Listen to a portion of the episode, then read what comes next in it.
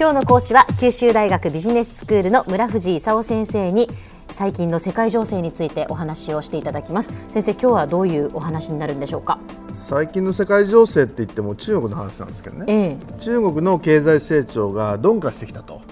いう話なんですよ、はい、でまあ鈍化してきても、あの7%成長を目指すっていうんでね、ええ。ずっとこの2、30年ゼロゼロのあの日本と比べればね高度成長は高度成長なんですけど、はい、ただ今まで10%とか8%とか言ってきたんでね、うん、まあ7%って結構低い目標だなと最初言ってたわけですよ、ええ、そしたら7%無理なんじゃないのっていう話に最近になってきて、うん、あの今年の上半期は5%程度だったんじゃないかというふうに言われてるんですよ。でそういう意味じゃね中国はまだ7%成長を達成するって言ってるんだけど、うん、本当かと。56%止まりなんじゃないだろうかと。いうあの懸念がね生まれていると。で中国みたいに大きい国がね経済成長がスローダウンしちゃうと、いろんなところでね影響が出てきちゃうんですよ。うん、その前にその中国の経済成長率がそうやってスローダウンしてきたっていう理由というか背景はどういうことがあるんですか？あのねずっと経済成長してくるとね、はいどこまでいけるのかと、うん、じゃああの1人当たり GDP がアメリカまで行くのかとか日本まで行くのかっていうことになるとね、産業競争力としても、うん、中国ってこう緑に落ち込んじゃってるわけですよ。とてもそのいいものを自分で一番に世界世界で一番に作ると、うん、あるいはその一番安いものをね一番安い労働力で作るという両方とも中国じゃもうないわけですよ。でそのアメリカとかヨーロッパとか日本みたいな先進国の仲間入りする研究開発で世界一になると。いうのはそれなりに難しいしそれからその一番安いと。いうのはもう一番安くなくなっちゃってね、うん、一番安いのはじゃあもうあのインドだとかアフリカだみたいな話になってきちゃうとね、はい、中途半端なところでね、うん、ジタバタしてると、うん、でそういう意味でそのラテンアメリカ諸国なんかみんな中心国にはなったんだけどそれ以上いけなくてね一回止まっちゃうわけですよ。でそういう意味でその中国が一体どこで止まるのかもうちょっといけるだろうとみんな言ってるんだけどそのもうちょっとがどの辺までなのかと、いやよく分かんなくなってるわけですよ。それからその習近平的に言うとね、はい。環境問題なんとかしなきゃいけないっていうのが一番ね問題になってて、はい、北京だとか上海あたりから外国人が逃げ出し始めたわけですよ、健康に悪いみたいな言い始めてね。でそうそうするとそのちょっといろいろ安定成長であのいい社会を目指さなきゃいけないんじゃないかと。いうことでニューノーマルと。いう、ニューノーマル成長がまあ7%ぐらいだというふうに中国は今言ってると。いうことなんですね。はいはい、で、まあ、その中国がじゃあその8%とか10%成長じゃなくてね7%、6%っていうような成長になってきちゃうと一体何が起こるのかとい。うことなんですけど、中国はね世界中からその山のように輸入してね資源を輸入していろいろ生産してたわけですよ。はい。で中国がスローダウンしたってことはあんまり買わなくなっちゃうと、で輸入がねあのものすごい減ってきて20%減ったとかねあるいは資源なんか40%減ったとかねあの鉄鉱石とか石炭の値段が2倍になっちゃったみたいなこと言ってね。あの日本の鉄鋼会社がその困っちゃってたりしたわけですよ。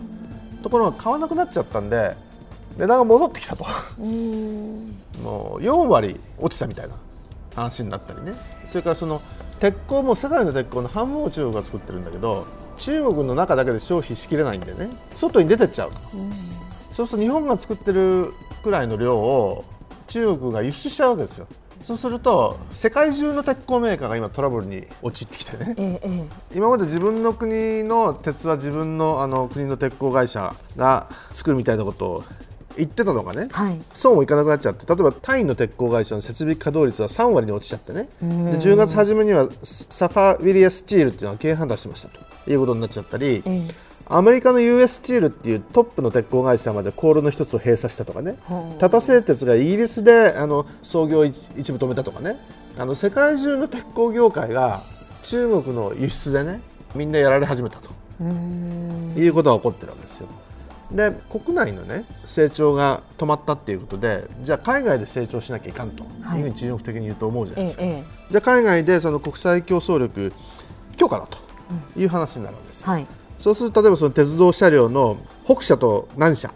これあのナンバーワンツーなんですけどこれくっつけて1位にしたいとかね。でこれ2位のボンバルディアの4倍の売り上げを持つ巨大会社なんですよ。はい。海運では中国遠洋運輸と中国海運を合併するとかね、うん、巨大なものを作って、えー、国際競争力を増そうと、うん、それであの中国ではこれまで25基の原子力発電所が稼働してね、はい、26基が建設中なんですよ。ええ、新原子力発電所の建設はね年間で3基とか5基くらいだったんだけども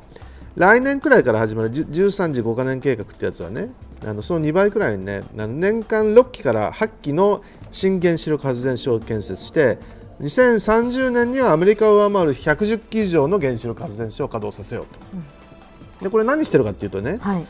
中国は原子力発電所を高速鉄道と並ぶ輸出戦略の目玉にすると。例えばアメリカなんかでね日本的に言うとなんか日本の新幹線なんじゃないかと思うんだけど、うん。うん、中国の高速鉄道ですと、はい、言って私がアメリカ産の新幹線作りましょうみたいなね、まあ、新幹線と言われて高速鉄道って言うわけですけどね。高速鉄道作りましょうなんて言うわけですよ。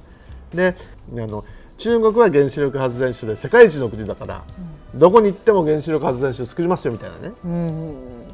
あのことを言おうという話になってきたと。はいはい、でそういう意味ではその中国が粛々と国内でね成長してくれる限りは、はい、自分のところだけでいろいろ起こってるわけですけども、ええ。自分のところだめだから外に行こうかみたいなことになるとねそれはそれで結構大変なんですよ、うん、他のところでやってた人たちがね、売上とか利益を食われてったりね、はいはい、することになっちゃったりね、であの日本にもまあたくさん中国の人たち来てねなんか爆買いだと。すごくリッチにならなくても相当リッチになっちゃったんでね、で一部の人たちはもう日本人以上にリッチになっちゃったんで、まああの海外にいろいろ行ってはお買い物するわけですよ、でヨーロッパなんかにもたくさんあの出かけてってね高級ブランドのもう3分の1は中国人が買ってると。で高級ブランドはまあヨーロッパになりますからね、うん、でヨーロッパでもいらっしゃいいらっしゃいという状況ですねでは先生今日のまとめをお願いします。あの中国の経済成長が鈍化してきて目標の7%成長の達成も怪しいと。いうことで、うん、まあ、いろいろなところであの過剰の在庫とか設備が生まれてるんですけどね、まあ、中国が成長が止まっちゃうと輸入もなかなかしてくれなくなると。いうことで資源輸入をしてくれなくなっていいことでまあ値段が少し下がってきたと。それから日本企業もあの中国に輸出するみたいのはちょっとダメになっちゃったりね、まあ、世界の中の中国の存在感が大きくなるにつれて中国に何か起こるってことが世界の経済とか産業に大きな影響を及ぼし始めているという状況ですね。今日の講師は九州大学ビジネススクールの村藤勲先生に最近注目の世界情勢特に中国の経済成長についてお話を伺いました。どうもありがとうございました。ありがとうございました